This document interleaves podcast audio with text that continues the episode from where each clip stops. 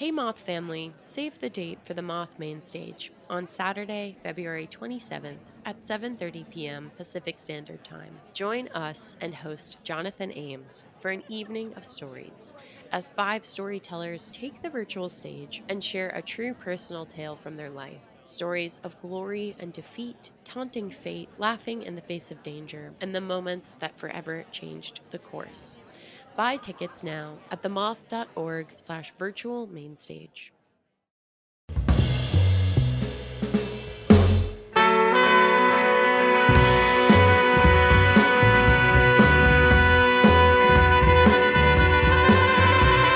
From PRX, this is the Moth Radio Hour. I'm Sarah Austin Jenness from The Moth, and I'll be your host this time. The Moth is a place for true stories told live without notes. Storytellers of all types stand on stage in bars, clubs, and theaters, and they tell their stories to audiences all around the country. We take the best stories from these nights and we share them here with you. This is an all Australian episode of the Moth Radio Hour. The three tellers are Australian, and the stories were recorded at the Melbourne Writers Festival and the Perth International Arts Festival. I love Aussie slang, and I asked one of our storytellers, Magda Szubanski, a popular character actor down under, to give us a cheat sheet. Can you tell us some of your very favorite Australian phrases that we should all know? Oh, yes, the Americans, the Americans love this. We, we shorten everything. We abbreviate everything. So, as you said, uh, breakfast is brekkie. Lipstick is lippy. So, hang on a sec while I touch up my lippy. Um, a biscuit is a bicky. What else is there? Oh, there's endless. What, what was some of the other ones? Um, Shardy and Cardi. oh, yeah, a glass of Shardy, Chardonnay. Um, I'll have a glass of Shardy and Maccardi, which is I'll have a glass of Chard- Chardonnay while I'm wearing my cardigan. glass of Shardy and Maccardi. Um, And you, what do you, you what do you call flip flops? songs.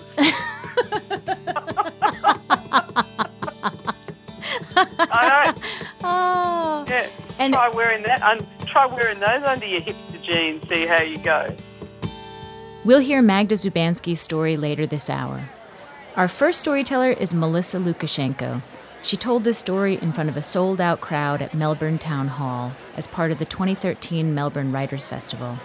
Melissa is Aboriginal, and the first few sentences of this recording are in Bundjalung language. In Aboriginal culture, you must always acknowledge the local traditional people before you speak on their land. In fact, this acknowledgement, or prayer of sorts, preceded every public event at the Melbourne Writers Festival. Here's Melissa live at the Moth.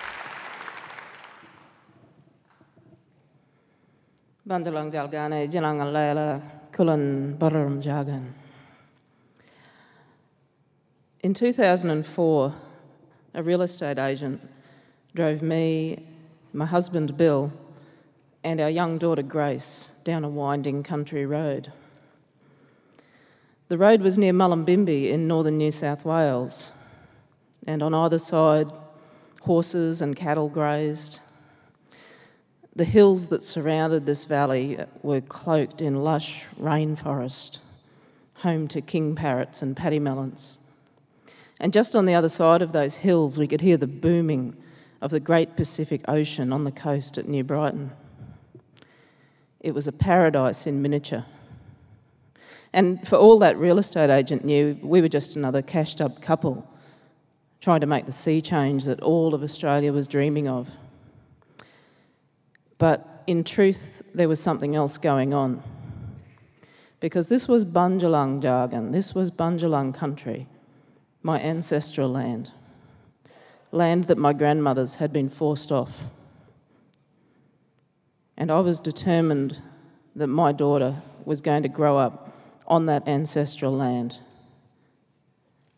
I wanted her to swim in Bundjalung creeks and rivers. I wanted her to walk with us barefoot on those long North New South Wales beaches. After almost a decade of following Bill's foreign aid career around Australia and the world, I'd put my foot down. It was time, I said, for our daughter to learn how to be not just Aboriginal, but how to be Bundjalung on our own country. And so, after some argument, some debate and discussion. Bill relented. We bought 30 acres in that same valley with an old wooden farmhouse on it. We settled in. I built connections amongst my grandmother's people, wrote novels, and bred Arabian horses. It was a sweet life there on that sacred land. And Grace thrived. She did swim in Bundjalung waters, and she did hear Koromboran the magpie singing her talga in the morning as the sun came up. Bill was less content though, and as time went on, his trips overseas grew longer and more frequent. A month in the Philippines, three months in Laos, nine months in East Timor until finally in 2007, our marriage began to crack and then crumble. By the time he came to me and said, I've rented a room in a friend's house and I'm moving out tomorrow, what I mainly felt was relief. Now, divorce hits everybody hard, but it hit 14 year old Grace the hardest. And I sat at my desk one morning in 2007 and I looked out on those green pastures and I looked at those Bundjalung hills and I knew that they were going to be lost to us again. And I thought, what's going to become of us? What's my life with my daughter going to be like? Because I knew there was no way in hell I could afford as a single parent to stay on that land. What am I going to do with all these horses? I thought. Will I be a bag lady? And as I was pondering these unhappy questions, the phone rang. It was Bill. I'm on my way to Tweed Heads Hospital, he told me, and you'd better get in a car and head up too. Because Grace has been taken to hospital after throwing up most of a bottle of Panadol on the floor of a school bus. I put the phone down, reeling, and burst into hot tears life quickly became a blur of psychologists and guilt and deep recrimination between Bill and myself. Six months later, Bill had relocated to Sydney, and Grace and I found ourselves living in Logan City, just south of Brisbane, officially one of Australia's poorest urban areas.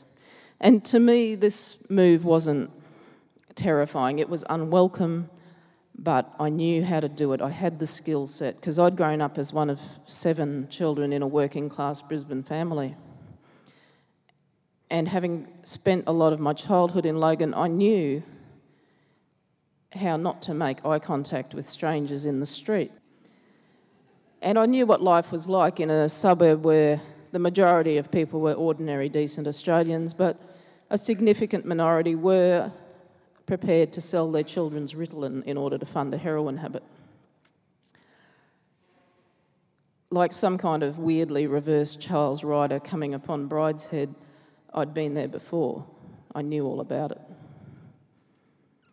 I remember the first week we moved in and pulled up to what was going to become our uh, corner store. And for someone with a deep depressive illness, Grace could still muster an occasional wisecrack. As we pulled up to this dingy establishment, she turned to me in the car and said, Mum, she quoted from the BBC comedy uh, A League of Gentlemen, said, This is our local shop. And I turned to her and said, Yes, it is our local shop, and we're locals, so we should go in. And we were just about to do so, but were interrupted by a junkie hurtling out of the doorway to projectile vomit on the concrete footpath not three metres away. We fell about, snorting and leaking with laughter. So it wasn't all bad. I mean, make no mistake, I wanted out of there because I had tasted that good life in Mullumbimby and it tasted mighty sweet. But I didn't expect to live in Logan City for very long. And in fact, in a moment of crazed optimism, I even filled out an online application form for Millionaire Hot Seat. Yes, I thought, I'll win back that big dollar and that will send us back to Bundjalung country. but you have to understand, jokes aside, I was living a life where, as a single parent, I'd given away every extension cord I owned and thrown out every rope my job every morning was to get up and walk, make a long and frightening journey downstairs to see if Grace had hung herself during the night. So, geographic location was not my biggest priority. I drew on a lifelong study of Buddhism and I said to myself, You're poor again, so what? Suck it up. It is what it is, became my mantra. I dusted off my CV and I started working with women in prison for the first time in 20 years. We took in a homeless girl who contributed a bit of board, and I started shopping at those cheap Asian supermarkets. We lived on rice and vegetables, bread, occasionally meat, never takeaways. And I just kept putting one foot in front of the other, saying, your job is simply to keep your daughter alive. And I told myself I could do it. Deep down, I could feel something beginning to unravel because the truth is, I wasn't sure I could do it. But at the same time, I couldn't allow myself to believe that. One day, not long before her 15th birthday, Grace asked if she could get a mohawk haircut. And I was so happy that she'd asked for something underpinned by life, something that implied that she was willing to be around for more than another day or two, that I scraped the money together. And I took her to the hairdresser myself. She came out an hour later with a sculpture on her head in red and green and purple and yellow. And I smiled to see my daughter. I thought maybe she'll make it after all. It was the next day that Grace told me that she was really happy with the haircut and that what was troubling her was the bug inside her head that was bothering her with its efforts to get out. She scratched at her head as she told me this. And I looked at her and my heart sank because I knew this was the beginning of a journey into another level of mental illness altogether. A journey that would take us to an extended stay in the adolescent psychiatric wing of the Logan Hospital. And if I live to be 100, I'll never forget the first day I visited Grace on that ward. I went to those big glass doors that hospitals have and waited to be left, let in because it was a locked ward. And I went into that antiseptic smell that hospitals have. And Grace was nowhere in sight at this point. But another Aboriginal girl was there, and ignoring the warning sounds from the staff, this girl got up and ran at me. And before I had time to move, she had flung her arms around me and she had told the ward, My mother's here. She's come to take me home. And as I put my arms around this unknown girl, I felt like I was on teetering on the brink of a precipice, a precipice that Grace was in danger of falling over. And it was then that I decided that whatever it took, I would stop my daughter becoming someone who had to hug strangers in hospital wards because there was no one else to hug. With some pretty tightrope parenting over the next few weeks, from me and from Bill, who visited periodically from Sydney, and the help of a very good young psychologist in the public health system, Grace slowly began to improve, marginally. Her psychosis ended, and I thought, maybe we can make it after all.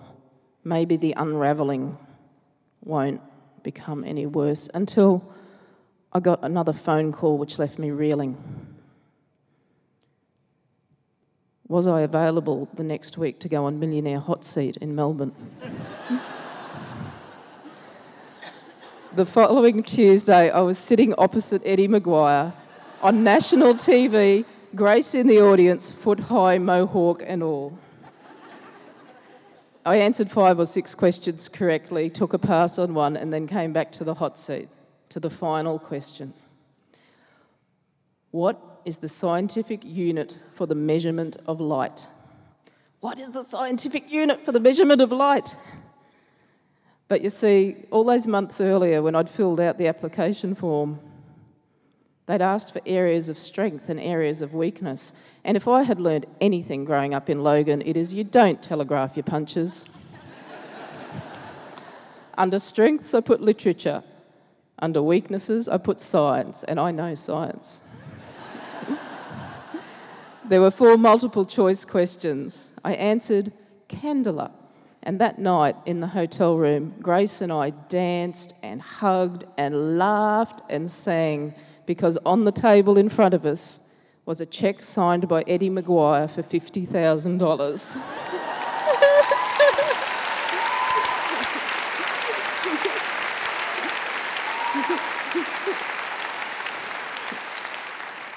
Grace picked it up and turned to me. Her curls bounced and her eyes shone, and she said, Mum, you did it. It's our ticket home. Can you believe it? And I looked at her, I looked at that shining face, and I thought I would rip that check up and throw it in the bin if it would guarantee that smile. But I didn't have the words to explain that to her. So I just took the check off her and I took a deep breath and I said, Grace, you know what? It is what it is.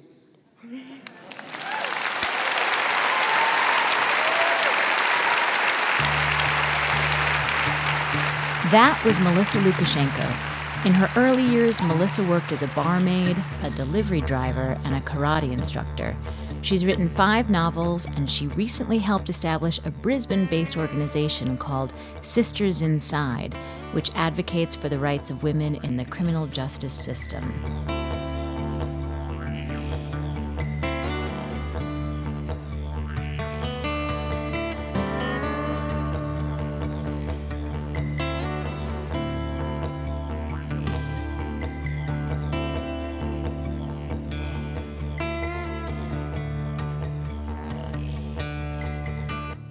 The Moth Radio Hour is produced by Atlantic Public Media in Woods Hole, Massachusetts, and presented by PRX.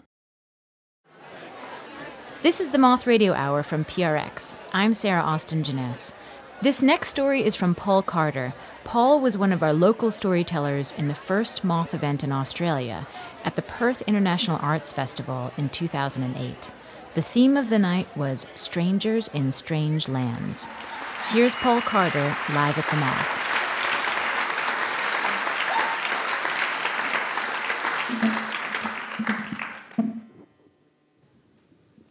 When I was 16 years old, I got my first oil field job. And very quickly, I learned that uh, the drill floor is a dangerous place to work. I'd had uh, colleagues die horribly in front of me. Uh, one guy was decapitated on a helicopter rotor blade. Uh, another guy was disemboweled uh, on the drill floor. He got his stomach stuck in some pipe. Other colleagues cut limbs off.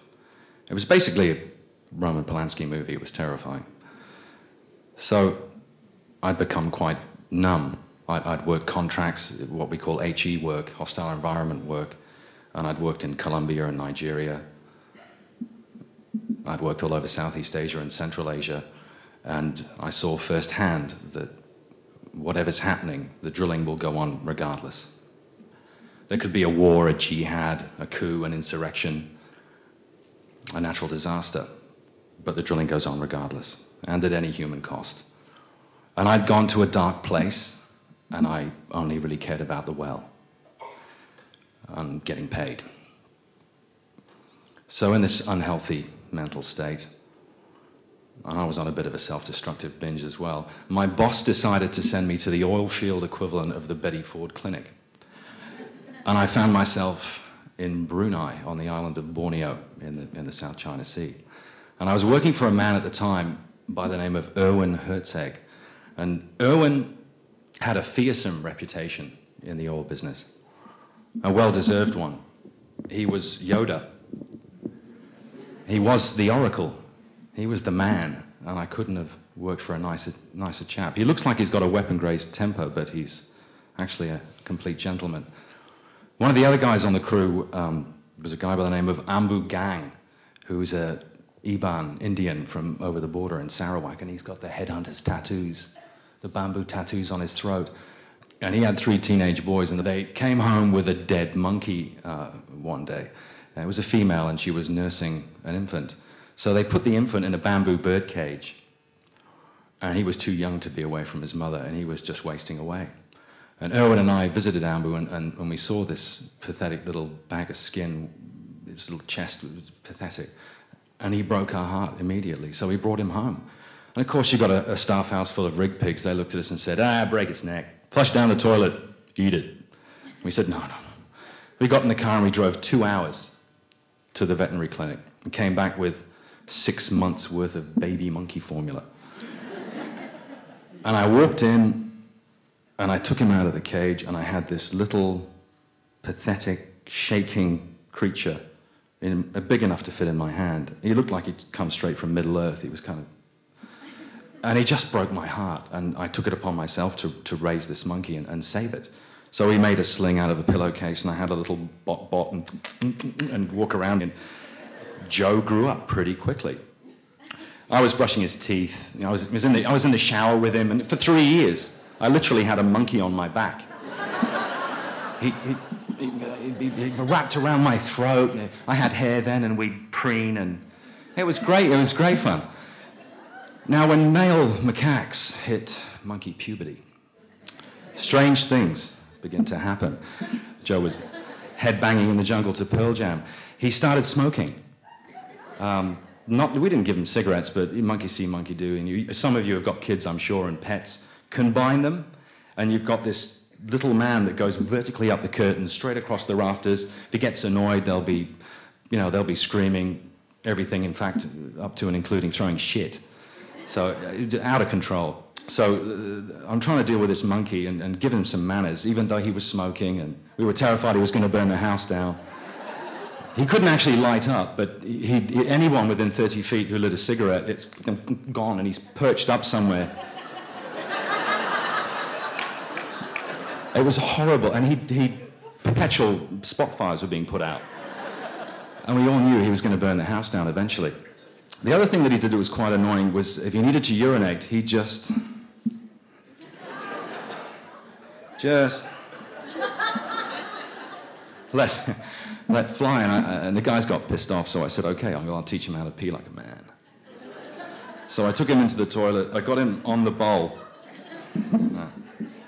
And, he'd, and it took about a month just to get him to stand and pee, but it would fly about all over the place. So I had to get him to lean. You know, he's leaning on the cistern, thereby achieving the right angle. and so he would, he'd go. He was a clever little guy. He could mess with the phone, the stereo. He had a, his brain box was about the size of a peanut, so he never actually mastered mirrors, which was hilarious because I put them all over the place, and he'd walk past the mirror and go. he'd immediately back up. Uh, I went off and did a long campaign offshore, and I got back, and, and the jungle would eat the house if, I, if people were gone for a long period of time. It was like the dunes in the desert, it would just eat the house. And I got back, and everybody was away on other campaigns, and I just wanted some, some quiet time. So I walk into the laundry, I tip my offshore bag into the washing machine. I take my clothes off, I chuck them in the washing machine and I'm knackered and I'm just padding down the hallway towards the bathroom. Close the bathroom door, sitting on the toilet.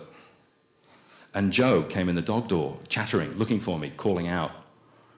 I'd like to think it was because he loved me, but it was probably because he wanted a cigarette.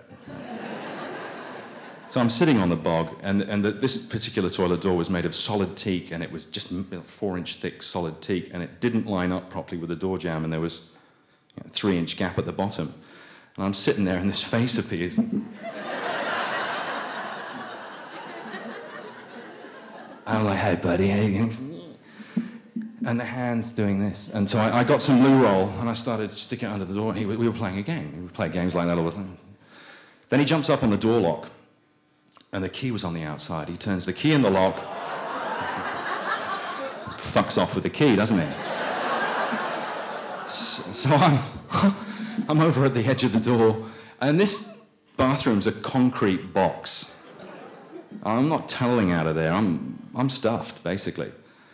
So I, I, think fast. So I grab the shower curtain, shove it under the gap, and think if I call him back and distract him, offer him a Cuban or something, maybe he'll drop the, drop the key and I can pull it through and get out. No, he was gone. I could hear him with the bloody thing banging things with it. 14 hours later, I'm getting ready to cry myself to sleep in the bath. Finally figured it out and got the, got the hooks that the shower curtain was on, straightened them out knocked the pins out of the, the hinges. I couldn't Starsky and Hutch the door out. It opened inwards. Finally, I stagger into the hallway, and he's sitting there with the key on the lounge, channel surfing. and sees me and goes, oof, out the dog door. I didn't see him for a week.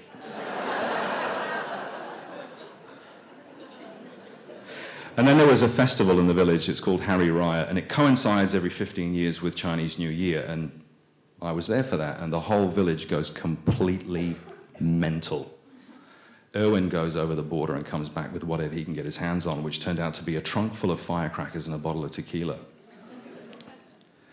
So, what do two grown men do when they're in the jungle with nothing to do and everyone else is awake? We drank the tequila, shoot off some firecrackers, and our whole place was littered in coconuts. And you pick up the coconut, you could push a firecracker into it, light it with a cigarette, hurl it down the Jalan, and there was a huge concussion.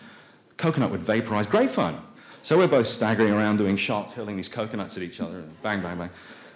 And I got this particularly big one, and I let it go down the road, and Joe went straight between my legs, going after it. I break into a sprint, a drunken sprint. and I'm trying to close the gap. And I didn't, I didn't get there. And he, he jumped, he thought it was a game, you know, he jumped up on the coconut and there's smoke billowing up. Bang! He flies off into the bush. And I scream. And I run in and I find him. And I picked him up and he was completely, everything was broken. And there was blood coming out of his ears, his mouth, nose. You know, uh, I started CPR, you know. Erwin could see what, what was unfolding. And he said, Get in the car. I got in the car. I was just dissolved in tears. We drove to the Shell Emergency Medical Center, and most big evil oil multinationals have a facility whereby if someone cuts something off, doesn't matter how remote it is, there'll be a surgeon standing by 24 7, you know. So we roll up to this place and bang on the door, and he opens the door and sees two drunk roughnecks and a dead monkey. and he tells us where to go. And Owen got a hold of him, shoved him back inside, closed the door, and locked it. And he said, Now you're going to look at this monkey, or I'm going to do to you that I wouldn't do to a farm animal. and the guy went, he looked at me, I'm there. and he went, I guess the stethoscope, and he starts probing. And he says, This monkey is dead. And I went, Okay. We got back in the car, we drove back to the, the staff house, and I got the shovel out of the shed. And I found a pretty spot and I dug a hole and I, uh, and I buried him with his favorite Pearl Jam CD, pack of cigarettes, the last can of Heineken, and the bathroom key. and I filled the hole up and I pushed it down with my feet. And I was gutted. I didn't speak to anybody for about two months pretty much immediately went back to Sydney after three years in the jungle. It was difficult. And this monkey had really affected me. And I slowly got back into doing the HE work and slotted back in, into life, the offshore life again. But this time, things were different, and my eyes were wide open. And my brain box was just a sponge, a big filter, and everything went in and went out and down on paper. because of that little prick. He changed everything. And I'm absolutely delighted to say that just two months ago I stood in the hospital just after the doctor had started my daughter's heart, and I'm holding her in my hand. And I thought about Joe again. But for the first time in 10 years, I felt really good about it. Thank you. That was Paul Carter. This story took place nearly 20 years ago, but Paul says it's as clear and sharp in my mind as Japanese steel. If I think on it too long, it will cut me. He said, After Joe died, I realized life was a more valuable commodity than hydrocarbons. Paul is now married and a father of two, and he's filled four books with stories from his life on the rigs. Coming up, our final story a famous comedic actress confronts her biggest fear, inherited from her father, a Polish assassin.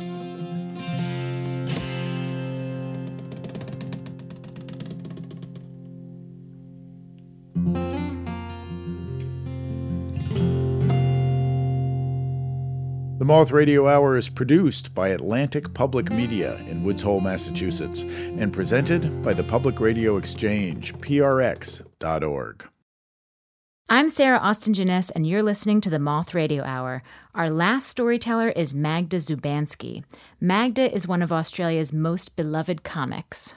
Um, in Australia, I've played kind of like your Saturday Night Live sort of characters, like big, grotesque, funny, you know, and um, a lot of the fun is gotten from just making yourself look really shocking. And I've never backed away from that at all. You know, I just think, you know, the uglier the funnier generally in that kind of sketch comedy. Like I said, I have been famous a long time in this country and in shows that have been very popular and so I enjoy a really great relationship with the Australian public. Um, but it's a sort of a set kind of a relationship. Like we all know what the deal is and and because this wasn't comedy, I just I, I was in a very strange zone, Sarah. I really was. I was incredibly nervous. I think my diaphragm was sort of strangling me up around my throat. I couldn't breathe. To calm her nerves in the green room before the show at the Melbourne Writers Festival, Magda started a contest where she and the other storytellers spit gum into a bucket across the room. Magda won. Here's Magda Szubanski live at the Moth.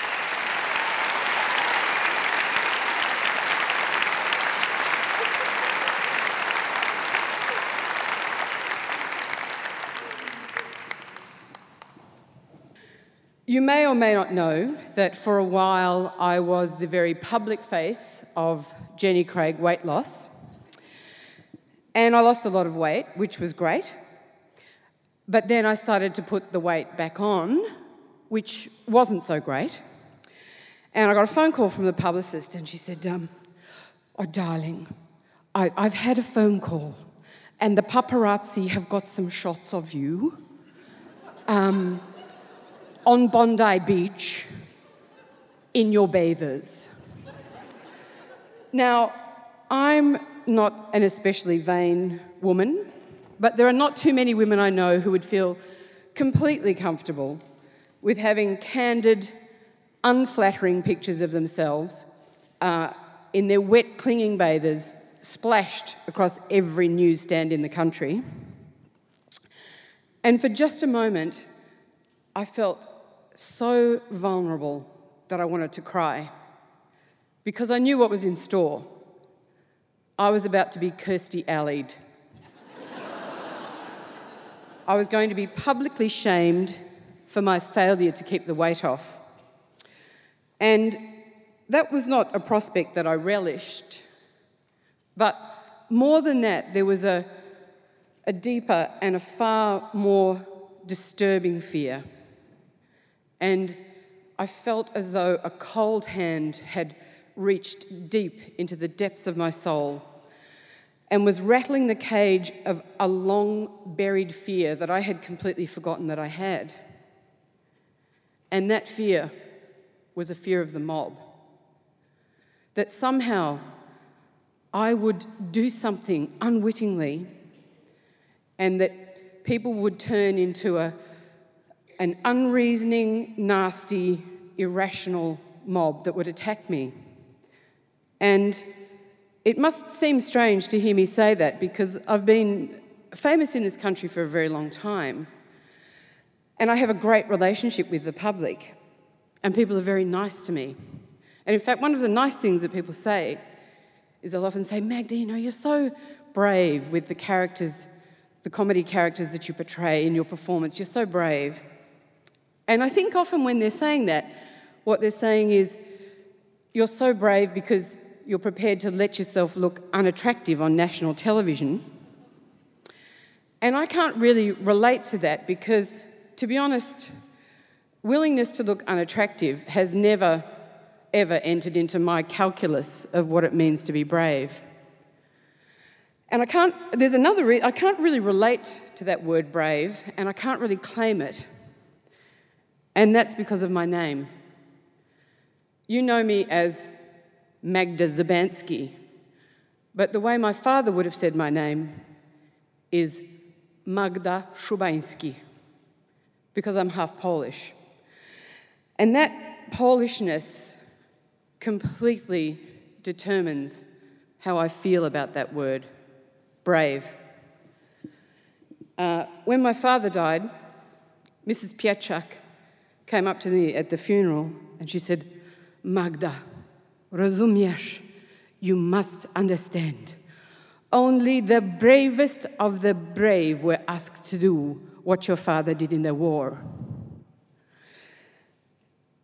In 1939, when my father was 15, Hitler invaded Poland, and the world as my father knew it ceased to exist. His world of boating and skiing trips to Zakopane and nights at the theatre was over replaced by six years of brutal Nazi occupation. And in 1943, in possibly the darkest hour of that occupation, my father, who was only 19, was recruited to become an assassin in a top secret counterintelligence unit. And the chief job of that, of that unit was to protect the high command of the uh, Polish resistance. And the way that they did that was to assassinate collaborators. And just to make it very clear, my father was on the good side fighting the Nazis, but the way that he was doing that was by killing his own people. And the crimes that these collaborators, Polish collaborators, had committed was that they were telling secrets of the resistance to the Germans. And some of them were telling the Gestapo where Jewish people were hiding. And it's important to know that Poland, under the Nazi regime, was the only country where the penalty for hiding a Jew was the death sentence. And in fact, just even knowing of the existence of a Jew and not reporting it would likely get you killed. And um, my father's parents, my grandparents, hid many Jewish people during the war. But of course, I didn't know that when I was a little kid, you know, nor did I know that my father was an assassin. You know, I just thought he was an ordinary dad out there mowing the lawn in his terry toweling hat. And if you'd, if you'd known my dad, you wouldn't have picked it either because he was a very warm, affectionate kind of guy. But there were hints. It was like swimming in a warm river and suddenly you would hit an icy cold patch that would just make your heart stop. I didn't really know an awful lot about the war as a kid, and um, what I did know was from TV and movies. And of course, in those movies, it was always about American soldiers, occasionally British, very rarely French. But I never, ever saw any Polish people. And so I kind of came to the conclusion that my father must have been fairly peripheral to the war, and maybe he wasn't you know, really there in a big way in the thick of it. Until one day when I was about eight or nine, and I was sitting with my family in the lounge room of our home in North Croydon, and we were watching a documentary, and it was about the Holocaust. And this was nothing like the war I'd seen in the movies. And as I saw those images, of ordinary people, not soldiers, women, children, old people, little kids pleading for their lives, gaunt eyes staring from behind barbed wire, piles of naked bodies being bulldozed into pits. I was beside myself, utterly beside myself, with grief and despair and a kind of helpless rage, but also this like a, a kind of incomprehension. I couldn't understand what could happen that could make people do that to one another. And just at that moment, my father looked at the television, television screen and he said, Ah, that's the street where we used to live before it was rezoned as part of the Warsaw Ghetto. And suddenly I realised that that horror wasn't out there, it was right here in our lounge room. And I looked at my father, I suppose, for kind of guidance and validation and comfort. But he was completely unaffected, completely impassive. And I felt then that there was a huge gulf that separated us. And as I grew older, I realised that the crucial difference was that he had been right there in the thick of it. And that immediate threat of the Nazis, of death, of torture, of being sent to a concentration camp, meant that he had had to perform a kind of emergency emotional triage, and he had jettisoned absolutely every single feeling that didn't support his survival. But I hadn't been there. And without that urgent uh, imperative to dissociate, I had the luxury of having a normal human response to this horror. And I was terrified. Uh, when I looked at my father, I saw his fearlessness, and it was reassuring. But I saw something else that eviscerated me. I saw his discomfort with my feelings, and I saw his subtle, um, almost imperceptible, but unmistakable, complete contempt for my fear. And in that moment, I vowed I would never feel fear again. And so began a kind of lifelong masterclass in the art of dissociation, as taught to me by my father, the assassin. But of course, you know, I hadn't conquered the fear. All I'd really done was to drive it into the deepest, darkest corner of my unconscious. So that as I grew up and matured, the fear didn't. It remained the fear of a nine year old girl, petrified. And so now, when the publicist was waiting for my response, in an instant, my world had changed. And what had started out as an innocent swim on Bondi Beach had become a moment of reckoning. And now the paparazzi had me in their sights. And that fear came screaming out of my unconscious in my face. And I was reduced to being that nine year old girl again. And I felt as though every irrational fear that I had about human nature, about what humans are capable of, was about to come true. And the publicist said, So, darling, what do you want me to do? And I could feel my world crumbling. I could feel the ground giving way beneath my feet. And just as I was about to fall, something happened. And it was something I didn't see coming, something completely unexpected, and a voice that I didn't know I had came out of me and I said, fuck them. Do your worst. Do your worst, paparazzi. You are not going to shame me off the beach. I'm going to go down to Bondi and I'm going to be a fat, middle aged lady along with the supermodels and the muscle men. I'm going to wear my wet, clingy bathers, and there's not a frickin' thing you can do about it.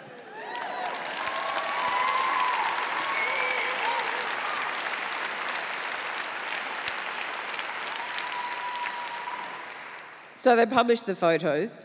Um, but because I'd refused to participate in the shame game, the, the photos were unflattering, but the headline said, Magda sports her new beach body.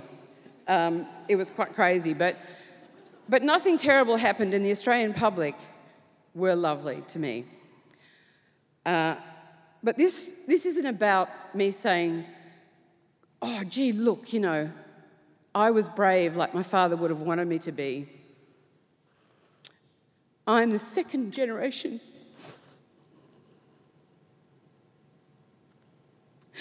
I have the luxury and the very great privilege of being able to feel the normal feelings that my father, poor bugger, couldn't feel.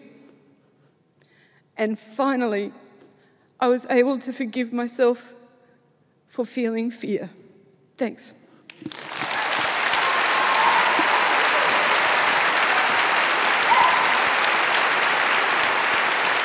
That was Magda Szubanski. Magda is the star of the television comedy Kath and Kim, and she's voiced characters in Babe and Happy Feet. And as she told me, she's the fourth most popular person in Australia. At one point, Magda, I have to be honest and tell you, once I got to Melbourne, uh, we had a conversation and we were talking about which way to take the story and when to rehearse in person. And I thought that there was a chance you might drop out. Oh yeah, I wanted to pull the pin. I, I really freaked out because you know it's extremely sensitive material. I mean, the, the stuff that my father was doing, um, the relations between Polish and Jewish people, and there's a very large Polish Jewish um, Holocaust survivor group in Melbourne, and and you know you have to be so sensitive about what you say in, in the best way. Like you don't want to just blunder in. And suddenly I was like, oh my God, what am I doing? You know, I just don't have time to do this properly and responsibly. And I really freaked out. And I actually, I rang you and I pulled the pin. I said, I'm out. I can't do it. But luckily, you and I had, you talked me down off the ledge. um, and um, uh, I was really pleased that I did it. But I, it was probably the most nervous. I'm normally not nervous when I talk. Um, unlike most people, I'm still really at ease. But I was nervous doing this one. I was really nervous. But gee, I'm glad I did it. You, I just listened to it again before talking to you tonight, and you accomplished so much in such a short time. The details are so precise, and it it ends up being uh, a a testament, really, an ode uh, to your father. I mean, I teared up at the very end of the story. Well, I think that whole, um, you know, because I've been writing the book, and you can really be expansive to suddenly then try and just boil that down into a, something that's the most powerful expression of it um, was, re- you know, was really difficult. It was really difficult because I am sort of, you know, in that process of letting my mind run all over the place. Um, and the responsibility I felt to, you know, the, the Polish non-Jewish experience of the Holocaust really hasn't been told, and I feel a huge, you know, responsibility in that regard and to get it right. Um, uh, and um, so, so there was, there was all of that. But, but I don't know if I told you this, but I think I might have. Afterwards, I was thinking, I thought, God, this is not, it's so completely not what my normal style of communication is. I really am known here for doing comedy and a little bit people know me for being serious, but not a lot. And I couldn't read the room. I just didn't know how it was going over at all. I had no sense of how it had landed. I really didn't. And then when I came out, I was going around the corner and there was a family, like a middle-aged mother and her kids who are in their 20s, about six of them, bawling, just crying. And I, as I approached, I said, oh, we just heard you speak, you know, we're, we're Jewish. And, we, and the mother said, I so resonated with what you said. And then the daughter said to me, um, oh, I, finally I understand my grandmother. Is there a special way that you say goodbye? I always say ta dal. Really? How, wait, say that slowly. I have to learn it. How do you say it? ta dal. Okay. We say dal. instead of darling. Do you, Yeah. you say that? Do you? Yeah, yeah, yeah. Hey, Dar. Yeah, well, we say Dar. Ta-da, Dar. That was Magda Szubanski, and that's it for the Moth Radio Hour. We hope you'll join us next time. Ta ta, Darl. Your host this hour was Sarah Austin Jenness. Sarah also directed the stories in the show. The rest of the Moth directorial staff includes Catherine Burns, Sarah Haberman, Jennifer Hickson, and Meg Bowles. Production support from Jenna Weiss Berman and Brandon Ector. Moth Stories Are True is remembered and affirmed by the storytellers. Moth events are recorded by Argot Studios in New York City, supervised by Paul Ruest. Our theme music is by The Drift. Other music in this hour from Australian musicians Aramis and Blake Noble. All the music we use in the Moth Radio Hour can be found at themoth.org.